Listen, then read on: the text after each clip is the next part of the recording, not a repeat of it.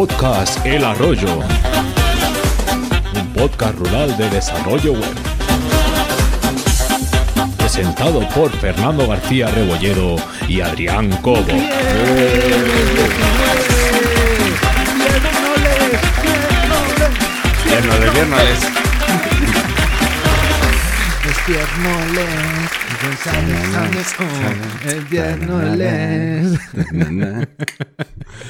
¿Qué pasa, Adrián? ¿Cómo vos? Pues, tío, cómo me alegran los viernes la vida, ¿eh? Sí. Cómo me los quiero. Sí, sí, sí, sí. Molan un montón. Bueno, ¿qué tal? Eh, Fernando García Rebolledo y, y karateca a muerte en, WordPress- en WooCommerce. En WooCommerce, sí, es lo que toca últimamente. Mucho WooCommerce, mucho WooCommerce. Mucho eso, Eso es bueno, hay. ¿no? Eso es bueno. Mucho curro, ¿no? Sí, sobre todo para los clientes que ganan pasta para pagar.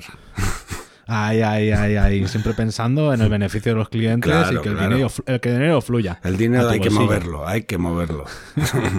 Muy buenas, Adrián Cobo, desarrollador web, socio en Graphic y bricomaniaco malandriner. Oh yeah, Ah, yeah. oh yeah. Sí, Cuéntanos, tío, tengo ¿qué mucha tal? suerte. Tengo mucha suerte porque Daniel Primo con su en, en web reactiva pues me invitó a hacer un taller de cómo montar tu primer blog en Gutenberg. Entonces, pues yo como soy me hice un programa de bricomanía, Sí. de cómo se con su musiquilla, con su briconsejo, regando plantas incluso, que sepan los, los miembros del, del club que van a tener la posibilidad de disfrutarlo Ah, y que guay. no, pues que, que se Esto- haga del club y me podrá ver a mí haciendo de bricomanía. Estuvo bien. Para aquel que te viese en la WordCamp España online, esto era como una versión extendida, ¿verdad? Sí, hombre, aquí entrábamos a código. Sí. Aquí entrábamos a verlo exactamente lo que hacía. En, en- en la WordCamp España quedó todo muy etéreo y aquí era el rollo al grano. Pues muy bien, estuvo, estuvo muy bien. Mis dieces, Adrián. Estupendo, estupendo. Pues vamos a ver qué tenemos en el programa de hoy.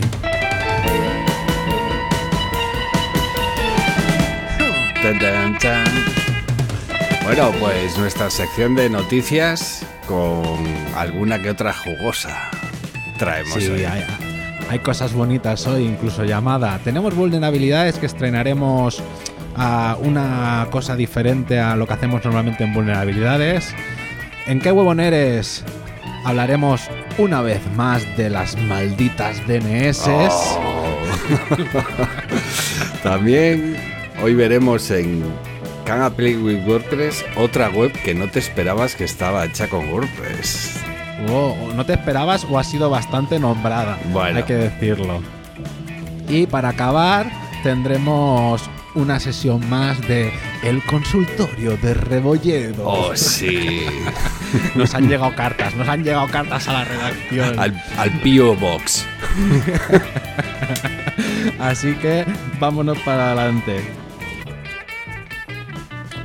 Empezamos con el campai de este viernes, un viernes muy especial porque esta tarde la tenemos entre nosotros. Sí, ¿para quién es, Adrián? Este Campai. Bueno, pues este campai va para Esther Sola. Campai para este. Es una jefa, es una jefa. Yo, en realidad, si echo la vista atrás, la conozco de hace poco menos de un año. Porque fue cuando hicimos la primera meetup de Granollers Sí. que yo la conocí en persona. Me había cruzado unos cuantos mil con ella y la conocí en ese momento. Y ojo, ojo, la persona que me había perdido durante tiempo, ¿eh? Buah, ya te O digo. sea, sí, yo la conozco de alguna que otra WordCamp. Y bueno, y esta tarde la veremos en directo en Show Me the Code Ya ves, ver. en el Arroyo Club. Qué emoción. Veremos a ver qué utiliza, qué no tiene. Bueno, que sepáis que ella es el es, tiene el podcast Freeland Dev. Aparte tiene una membresía que se llama Zona de PW, de programadores web, ¿vale? Que es- está muy completita. Además tiene un servicio que se llama Tranquilidad WordPress de mantenimiento. Lleva su marca personal y como todo eso no es poco, junto con Naguay Madiola, ha sacado una empresa que se llama OsonPress, que hacen plugins y temas para Genesis y apuntan a lo internacional. O sea, Mira que, grande. mira que tiene tiempo esta chica, ¿eh? Para Sí, hacer cosas. Sí, sí, sí, sí, vaya ya nos explicará esta tarde a ver cómo lo hace. Sí, a ver si nos, si nos da el truco, a ver de dónde tiene, a lo mejor tiene un giratiempo o Igual- algo de que le... Igual respira la mitad y su día tiene 48 horas. Bueno, nos explicará esta, esta tarde-noche a ver cómo lo hace. Bueno, pues si te Pues parece nada, bien... Venga, seguimos vamos a las noticias.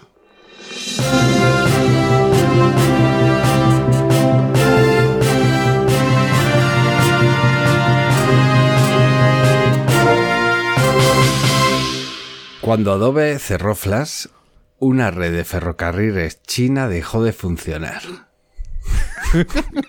¿Cómo lo ves? El otro, en el otro episodio hablábamos que, que ya anunciábamos la muerte, la muerte ya anunciada de Adobe Flash, que llevan desde el 2015 anunciando que van a dejar de dar soporte hasta este 2021. Bien, pues como veremos en esta y alguna otra noticia, todavía hay empresas que no se enteraron. Pues una de ellas fue una empresa eh, de ferrocarriles china de la- una ciudad que se llama Dalian, que utiliza Flash para el control del sistema ferroviario. Qué miedo, qué ¿De acuerdo? miedo. O sea, no, eh, y hasta ahora pues, pues no se han enterado o lo que sea. Entonces, de repente, el día, perdón, el día 12, creo que fue cuando dejó esto Flash de funcionar, ya no había control de ferrocarriles y no había trenes. Joder, macho, qué Pero, chungo. qué pero chungo. amigo, tú a un chino no le engañes. ¿Tú sabes lo que hizo esta ¿Qué gente? hicieron? ¿Tú sabes lo que no, hizo esta no tengo, no tengo ni idea, no tengo ni idea. ¿Qué hicieron? Se montaron un, un servidor en el que instalaron una versión pirata del Flash que aún no estaba operativa.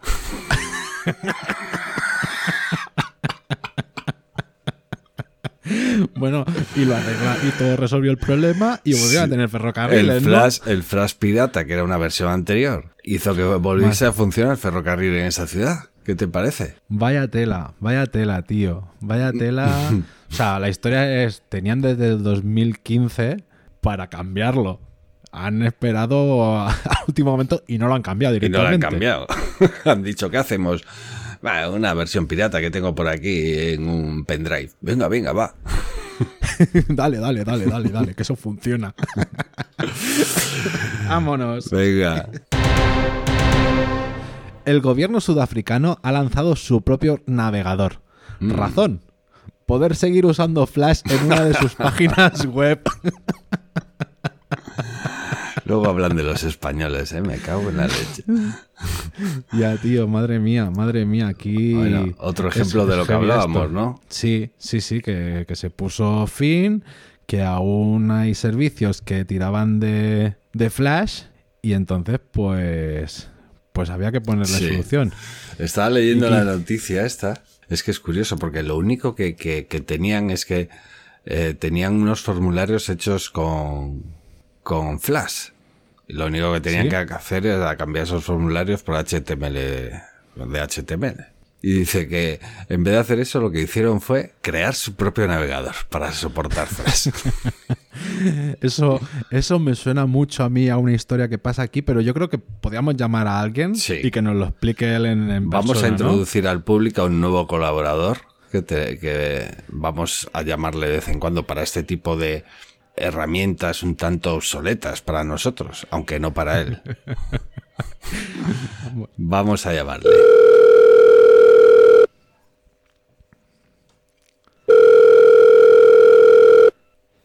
Sí, hola, buenas. ¿Qué pasa? Antonio, ¿Qué pasa? ¿Qué pasa, ¿qué Fernando? pasa Antonio? De- muy bien, ¿qué tal estás? Bueno, pues, pues muy bien aquí navegando con mi Internet Explorer 5.5. Bueno, para, para presentar, te estamos llamando en directo desde el arroyo, ¿eh? que lo sepas, ¿eh? Ah, que estamos en el podcast. Sí, sí, sí, Muchas sí. gracias. Para que para presentarte a la gente, eh, este es Antonio, eh, es funcionario e informático. Y bueno, digamos que utiliza herramientas un poco... Vamos, que no estás a la última, ¿no, Antonio? Sí, sí, es- eso, eso dices tú. Pero a mí Windows XP funciona, funciona muy, muy bien. Sí, sí, no, y MS2 también, Antonio. Sí, claro, claro, claro. Que es que estábamos que- hablando, era para, para saber un poco tu opinión, que no sé si sabes que Adobe ha cerrado ya Flash y ya no funcionan los navegadores. Bueno, así estamos aquí en el Estado español, que estamos sacando un nuevo navegador para poder sacar el certificado. Igual, igual, igual que los sudafricanos, entonces. Sí, porque tú si entras, necesitas tener Firefox la versión 62 para poder acceder al certificado. Oye, ¿cuándo. ¿cuándo vais a arreglar eso? De verdad, Antonio, Toñito. Por Dios. Bueno, es que aún estoy, estoy esperando a que me pasen unos diseños en Corel Draw 3 para poder, para poder hacer, aplicar un diseño nuevo. Pero bueno, esto del Flash yo no lo entiendo. Yo tengo muchos ah, juegos en Flash y, Sí. y juego mucho. Y de trabajar poco, ¿no? Bueno, es que espérate que me llaman que tenemos que ir a, por, a desayunar con los amigos, ¿vale? Bueno. os, os dejo ya que, que, que estoy- llevo mucho rato ya trabajando. Venga, Antoñito, hasta la próxima. Un Venga, abrazo, hasta la próxima, cuídate, adiós. campeón. Una empresa ajena a Microsoft lanza un parche antes de que lo lance eh, el propio Microsoft. Mm, mira qué bien. Es un parche para un bug que, que puede dañar tu disco duro en Windows 10. Entonces, Joder. sí, esto ha pasado hace poco, el 9 de enero. Del 9 de enero, perdona. Entonces Esto era- sería por- Lo sacaron antes de que fuera jueves. Y como sabemos que Microsoft solo saca los parches los Claro, jueves. Y, y coincidiría Pues- con algún puente, alguna cosa. Entonces, era un bug que eh, habían reportado y Microsoft pues parecía que no estaba por arreglarlo y ya sa- sacó el, par- el parche esta empresa. Y nada, eso es un poco la noticia que aquí te dicen en el artículo que vamos a dejar cómo instalarlo. Y, nada, que para que veamos que, oye, que, también hay gente que se preocupa por los, por los de Windows. Yo espero, yo espero que la, la empresa de Satya Nadella lo aplique dentro de su, de su código y que vea aún más vanagloriarse del, del open source. Porque ahora mismo una empresa ha publicado en open source una solución para un problema suyo. Sí, no, no, ahora sé. últimamente está mucho por, por el open source. Sí, sí, bravo. Yo creo que, que, que su estrategia es hacerse con el open source y luego ya ponerle precio. Bueno, tendrán la parte free, la parte freemium y la parte mm, premium. Sí, la community, la profesional, la, empezarán a sacar sus versiones por ahí. Y la de, y la de dame tu riñón, que ya me- te lo controlo yo, ¿vale? Seguimos. Venga. Google vetará el certificado de la web de Hacienda. ¿Problemas para hacer la renta online? Toma Ojo, ya. los navegadores, los navegadores se, se van, esto lo sabemos todos que se actualizan cada dos por tres. Por suerte lo hacen de en segundo plano y tú no lo sufres. No, de vez en cuando entras y dices, ah, ya tienes la última versión de- del navegador. Pues resulta que, que Chrome va a dejar de aceptar el certificado eh, firmado por Camer Firma, ¿vale? A partir del Chrome 90. Entonces, a aquellos que intenten acceder a un sitio web que utilice ese certificado, encontrarán el mensaje, joder, la, pantalla esa Sí. roja que suelta el Chrome de, de usted no está eh, entrando en un sitio seguro. Esto, esto no sé si pone por aquí de cuándo va a empezar o cuándo lo van a sacar, el Chrome 90. Sí, a partir... eh, El, el mensaje se publicó el 25 de enero. Entonces, yo no sé... Ah, pero pone que la versión estable eh, será el 13 de abril. 13 de abril. Claro, Bueno, por pues- eso hablan de la renta. De todas formas tiene periodo de negociación. Te quiero decir porque Camer firma eh, es un certificado digital que se utiliza en muchos sitios, eh, no solo en, en Hacienda, ¿vale? Muchos ayuntamientos, muchos... Así que esto puede, puede traer cola, ¿eh? Como no bueno, lo pero, pero claro, si tú, si tú pones unos estándares y la empresa no los cumple, también es lícito decirle, pues no los acepto. Sí, no, por eso que tienen tiempo de recular. Claro, porque, porque también estamos hablando de Chrome, pero Firefox va en la estela. Sí, ¿vale? Que claro. son los dos grandes, son los dos grandes motores que hay, el, el Moz y el, y el WebKit. Pero esta movida hay- puede ser gorda, porque fíjate, estoy leyendo aquí, está la agencia tributaria, Otras instituciones como Educamadrid, que es una plataforma educativa de la Comunidad de Madrid, el Ministerio de Justicia y un montón de ayuntamientos de, de- de toda España. Pues yo no sé nuestro, nuestro amigo Antonio qué, qué va a hacer él con sus Madre ordenadores. mía, este, este le va a coger en bragas, me parece a mí. bueno, pues eso es, que estaremos atentos a esto, a ver qué pasa. A ver qué pasa. Seguimos. Noticia Yihad. Bueno, nuestra noticia Yihad. Bueno, esta ha sido muy sonada en estos últimos días. Eh, se disculpa por despedir a un empleado judío que advirtió sobre los nazis en el Capitolio.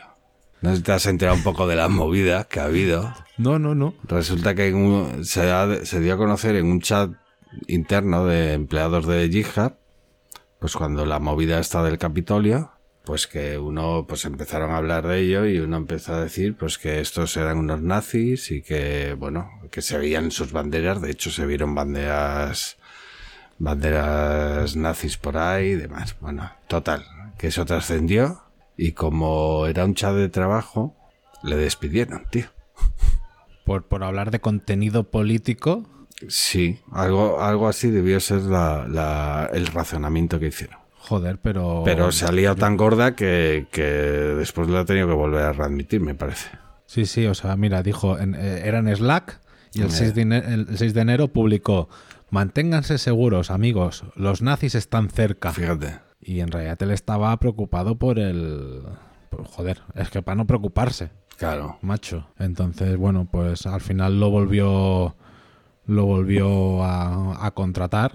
Sí, y ese ha sido un poco el pequeño drama yihad que ha habido estos días. Porque hay gente que, que disculpa, entre comillas, a Yihad por, porque era un chat de empresa y no, no era un, un foro donde opinar. Ya, pero la Pero- frase, pero la frase no era, no era de opinión, era de algo. es. Es. es como si yo digo, si yo estoy en Granada y digo, hostia chicos, esta noche ha temblado el suelo.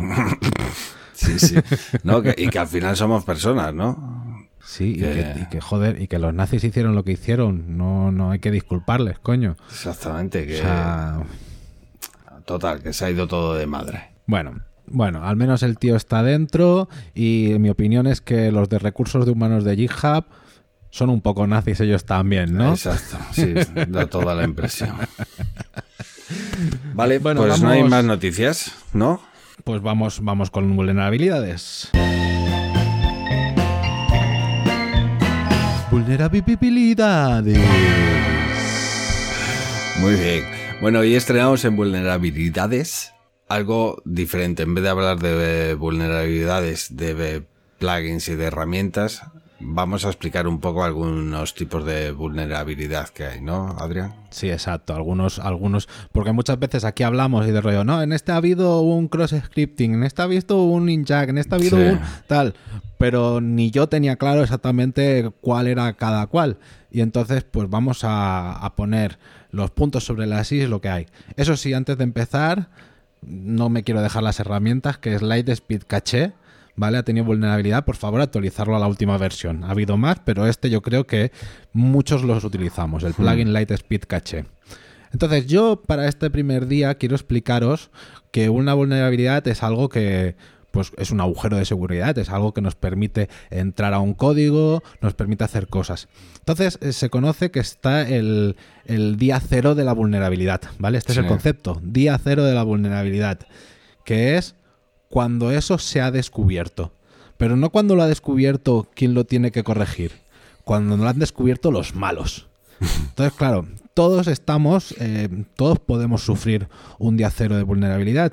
Tú estás tan feliz con tu web, tú no sabes que hay ningún fallo y de repente mm, tú lo tienes todo actualizado a, a- a tope Sí. y de repente te entran, te hackean. Entonces, eso se le conoce como el día cero. ¿Qué tienes que hacer en ese momento? Pues directamente ir al módulo que se haya detectado la vulnerabilidad del día cero y desactivarlo.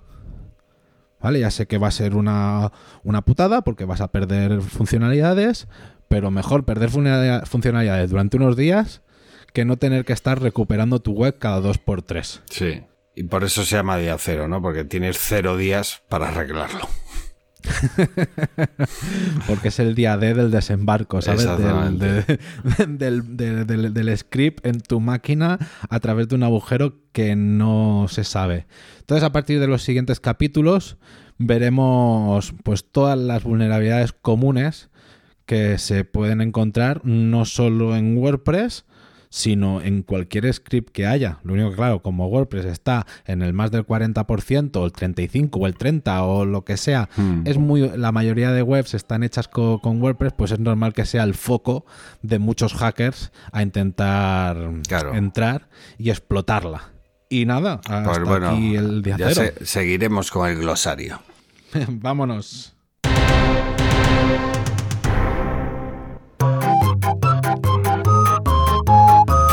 ¡Pero qué huevón eres! ¡Huevón!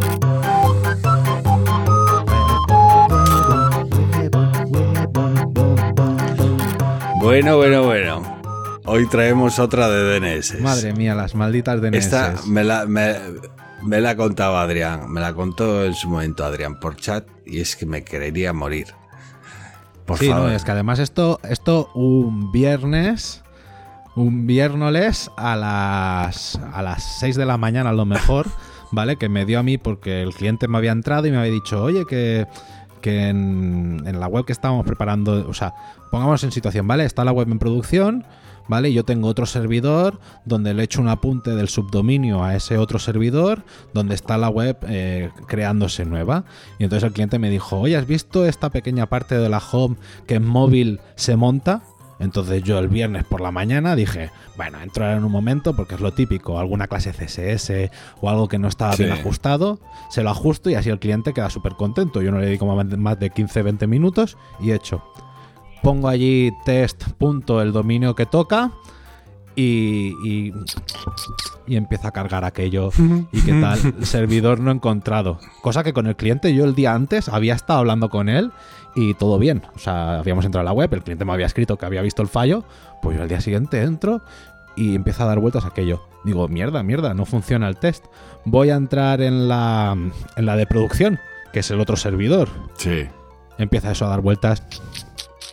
Servidor no encontrado. Mierda, coño. Abro terminal, le hago un ping. Mm, Nada. Can, can, can reach de, de Y server. comprobaste que las DNS estaban bien apuntadas, claro. Bueno, no. eh, entonces fui al, al dominio Ah. donde, estaba, donde estaba comprado. Sí. ¿Vale? Donde, bueno, donde estaban las DNS declaradas. Pues resulta que yo entro a, a la empresa y dominios contratados, ninguno. Mierda. Oh ¿Qué ha pasado God. aquí?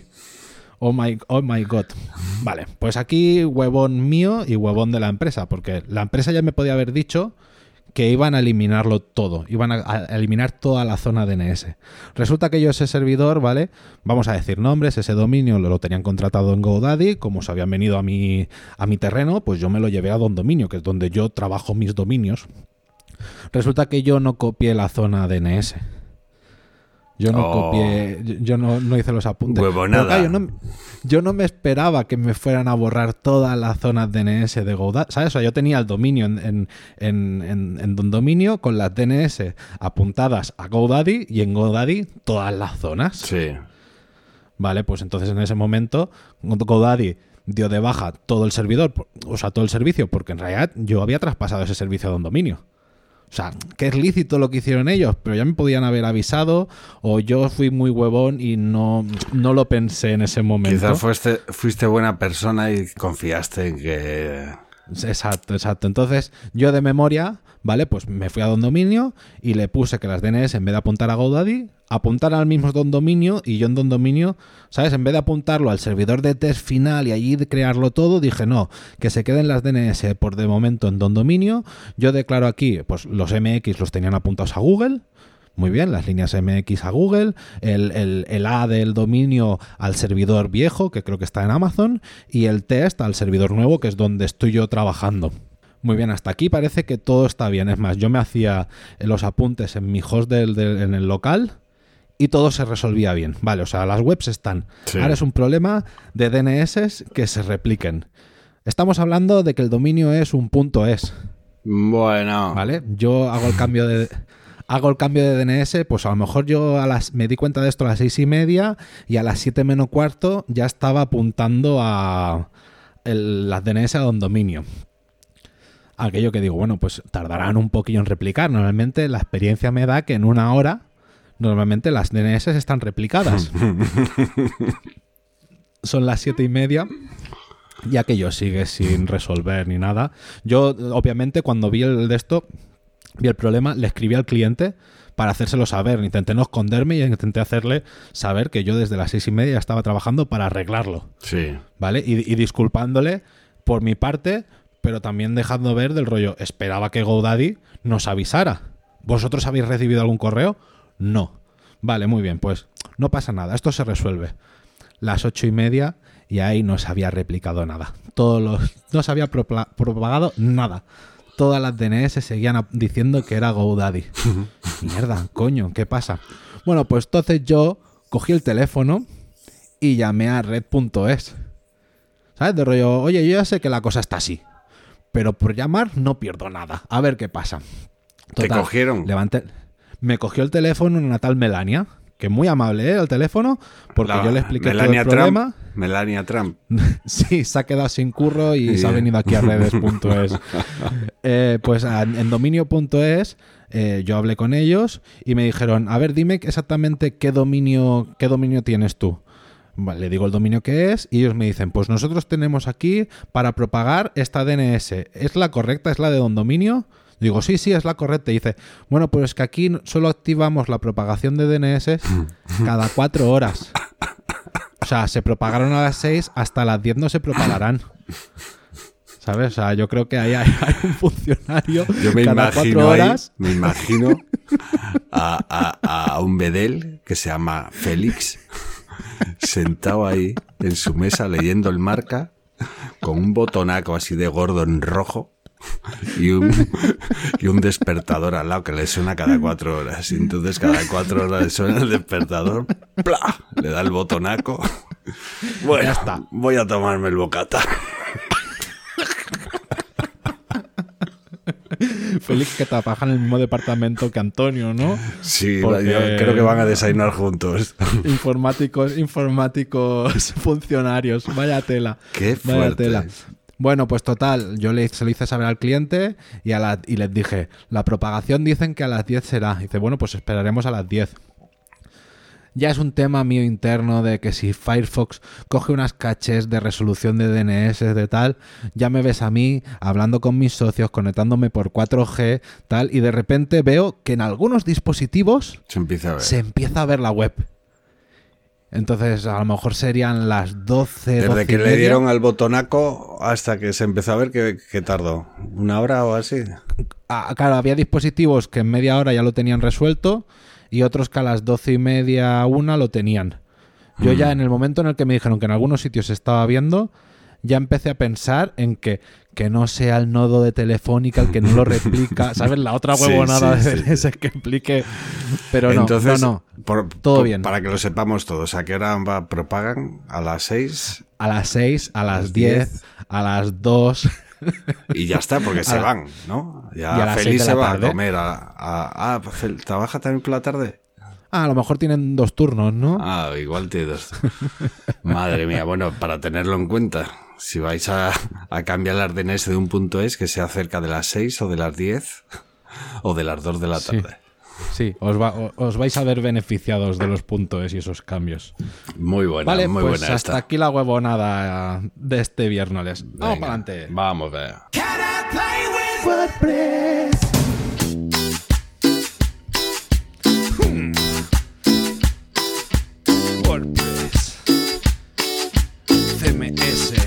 65%.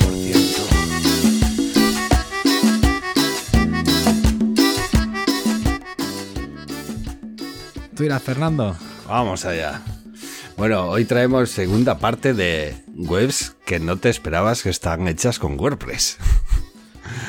y seguimos, y seguimos eh, en el territorio de Estados Unidos. En los USA. USA. Bueno, esta se ha hablado mucho, con lo cual ya me imagino que muchos sepan de qué vamos a hablar, que es la, web de la Casa Blanca, la nueva web de la Casa Blanca. Eh, cuando este hombre Biden eh, juró el cargo tal, ese mismo día se estrenó la web. Y se ha dado mucho bombo que estaba hecha con WordPress y tal. Entonces, nada, simplemente que le echéis un vistazo. Hemos estado echando un vistazo al código de la web y... Es bonita, verdad, es bonita. la web en sí es muy bonita. Eh, tiene temas de accesibilidad como el alto contraste, cambiar tamaño de la fuente. Tiene versión en español, ¿vale? Y, y es súper rápida, es una cosa impresionante. Esto nuestro amigo el funcionario no lo consigue con Flash ni de coña. Y luego, eh, echando un ojo a- al código, hostia, es que el código que tiene es para verlo. Es, es poesía, tío. es poesía es- este código. El código es poesía. Me parece que creo haber leído por ahí que estaban metidos aquí los de la agencia esta de TenApp. No sé Claro. si es así, creo que estaban ahí metidos. Y bueno, encontramos cosas curiosas en el código, como una línea que que no recuerdo qué línea era. Hay una línea en el, en el La- código la- fuente de La comentada. la comentada en el código fuente de la home hay una línea que dice si estás leyendo esto necesitamos tu ayuda en construir un back mejor y te da- lo, dice en cast- lo dice en español. no no en inglés? inglés lo que pasa que Y- no me atrevo es que hace tres días que no voy a clase de inglés Ah, pues entonces, entonces dejémoslo. Yo me quedo con que, con que yo estoy entrando y me, me trata como español mexicano. así a mí no me ha cogido el idioma automáticamente Locale es MX. Ah, no, claro, yo he entrado en español Ah. y en español sale español mexicano como el principal. También tiene sentido. Vale, sí. Una, una curiosidad, el, el tema del idioma lo tienen hecho con multisite.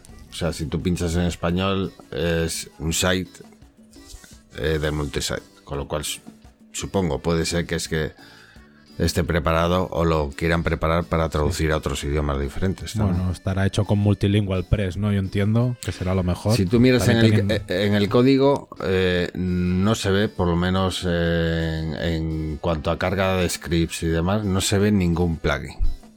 Ninguno. Está, parece que está todo hecho a huevo o con plugins personalizados, pero no se ve nada que tire de la carpeta Content Plugins. Vale, o sea, todo tira del tema. Sí, Sí que veo que a nivel de script, pues tiene los de Analytics, los- tiene el de, el de New Relic, que normal que vaya tan rápido. Están ahí chequeando con New Relic que vaya fina, fina. Hace, una, hace una cosa que me parece muy guay y que pocas veces hacemos, que es un preload de las fuentes que, que se utilizan en el tema. ¿Sabes? Hace... Noso- vamos nosotros, normalmente se hace con en, en Kiwi, si estamos en WordPress y las cargamos sin más, ¿no? Sí. Pero hay una etiqueta que es rel preload y le dices que as font y entonces te precarga esa fuente. Puedes cargar fuentes, puedes precargar vídeos, mo- mogollón de cosas. Eso Sí, yo eso, yo eso cuando, cuando he tenido. cu- cu- cuando vas a buscar las Core Vitals, Sí, ¿sabes? Cuando vas ahí a por el Page Speed, sí. yo, yo lo he hecho. En Graphic lo tengo hecho, el preload ese. Y se nota, ¿verdad? Es- bueno, a- Google se queja menos. Hmm. A nivel, a- es que ya llega el punto ese de decir, oye, a nivel personal, ¿lo disfrutas, lo ves? O, o- o ya es porque Google te dice que va lenta. ¿Sabes? Porque yo he tenido webs que la, la- la sensación mía era el rollo, esto en dos segundos está cargado, y a pesar de eso, Google se queja. Pero si un caso ya hablaremos un día más en profundidad Sí, del VPO sí, y de las Core Web. Yo, yo eso eh, está bien, pero vamos, tampoco me lo creo como si fuese eso el abecedario. Pero bueno, ya hablaremos de ello. Quería comentarte otro par de cosas de, de esta web, simplemente, Venga, ¿vale? tírale. Otro par de cosas. Eh, una que en ciertas partes de la web, pues que utilizan grids, como el quiénes somos, bueno, el quiénes somos, no, la administración se llama ahí. Vale. utilizan, hay una especie de grid y en otros sitios que utilizan grid. ¿A que no te imaginas qué librería utilizan para el grid? Ah, no, no utilizan, no utilizan a pelo. No. Eh, utiliza Bootstrap. Bootstrap. ¿Qué te parece?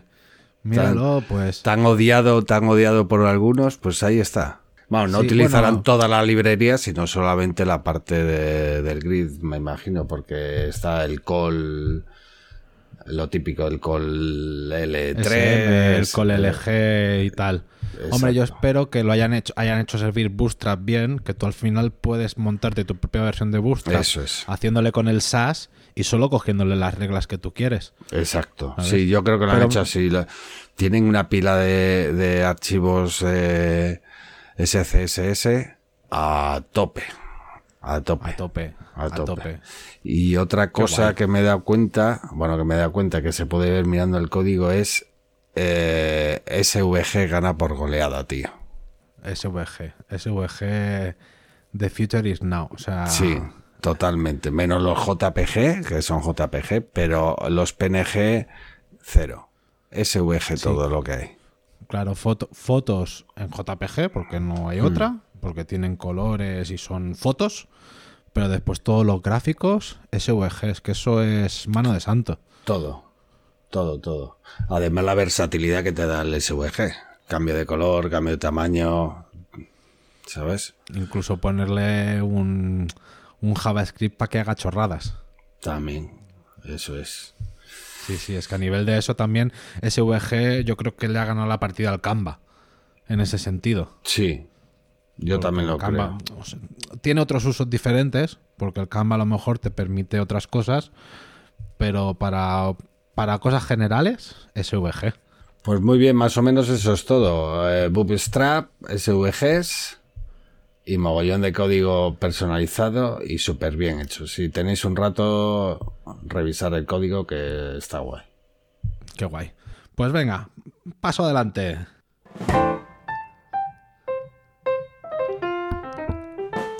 El consultorio de Rebolledo. Oh sí, nena. Bueno, Rebolledo, sácate la copita de whisky, el cigarrito, que vamos a contestar unas preguntas. Espera que Nos ha me- llegado eh, me voy a una encender- carta. me voy a encender el puro. Venga. Nos ha llegado una carta a redacción que dice lo siguiente. Estimado Rebolledo, mi nombre es Pilaruca Robles. Primero de todo, muchas gracias por esta sección. Nos ayuda a los desarrolladores a no sentirnos solos.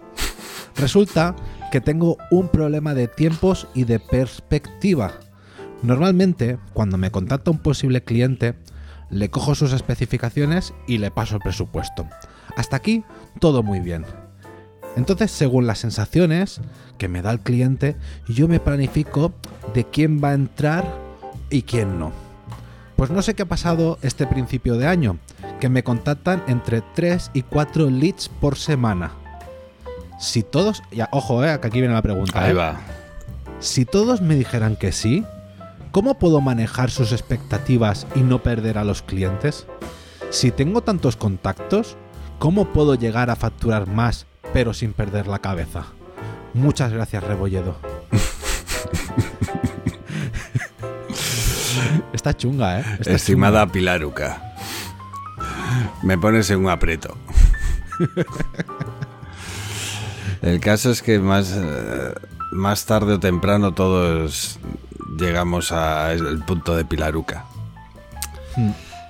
Entonces yo, yo lo que diría son do- dos, dos posibles salidas a esto, que no tienen por qué ser separadas, sino que más bien podrían ir unidas, que es una, delegar trabajo o subcontratar, como lo quieras llamar, Vale. y dos, subir precios. Si te están contactando tres o cuatro leads por semana, creo que es el momento de que debes de subir el precio.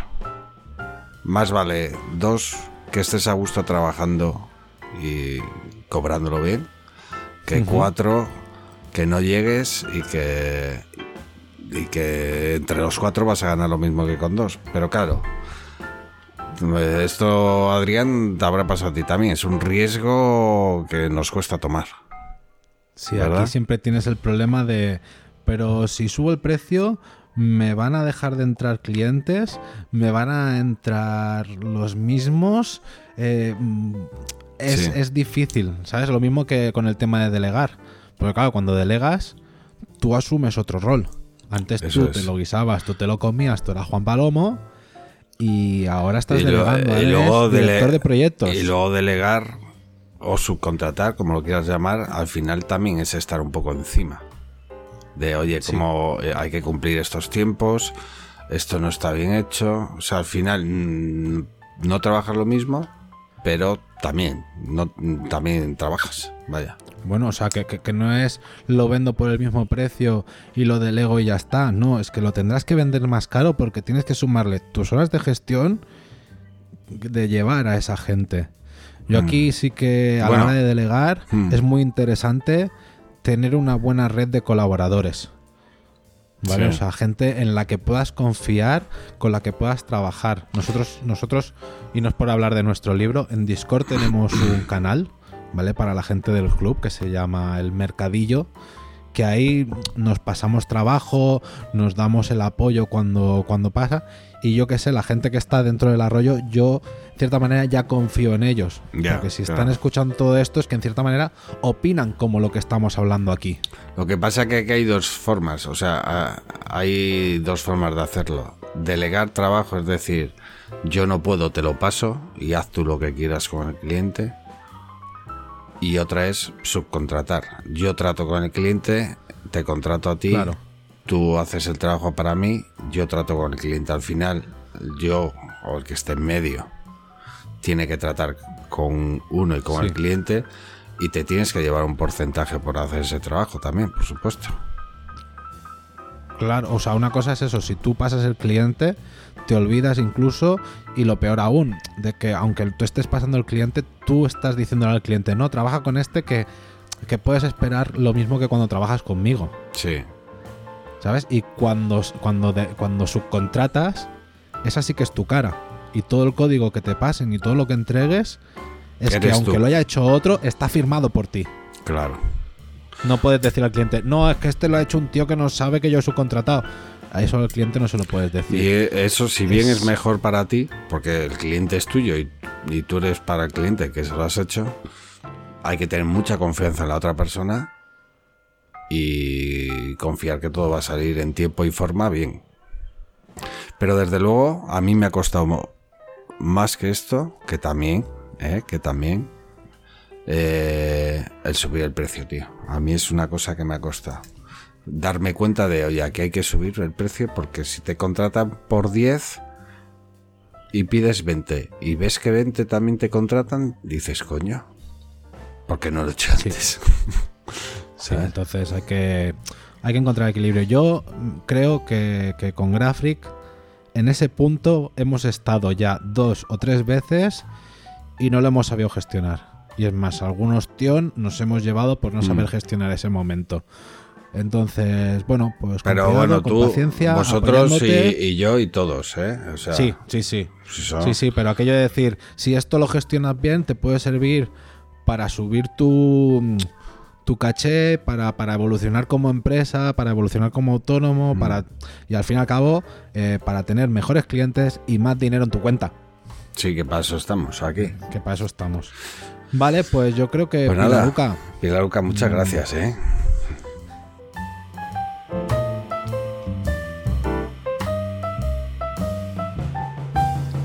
Y nada, Fernando, Nos vamos, vamos, ya. a ir despidiéndonos. Es que mola un montón esto, ¿eh? el ambiente aquí, de tal. Es que no me ha acabado el Pero- purito todavía. Pero bueno, pues tenemos que irlo poniendo final.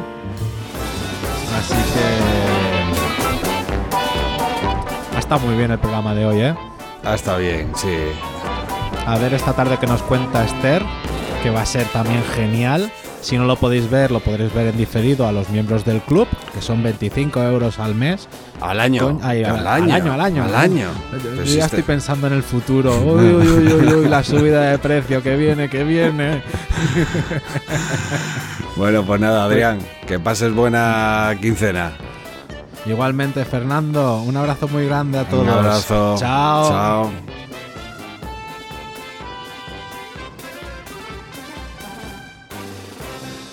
Este ha sido un programa del podcast El Arroyo. Las opiniones no se responsabilizan de sus presentadores y si tiene dudas consúltelo con su cuñado.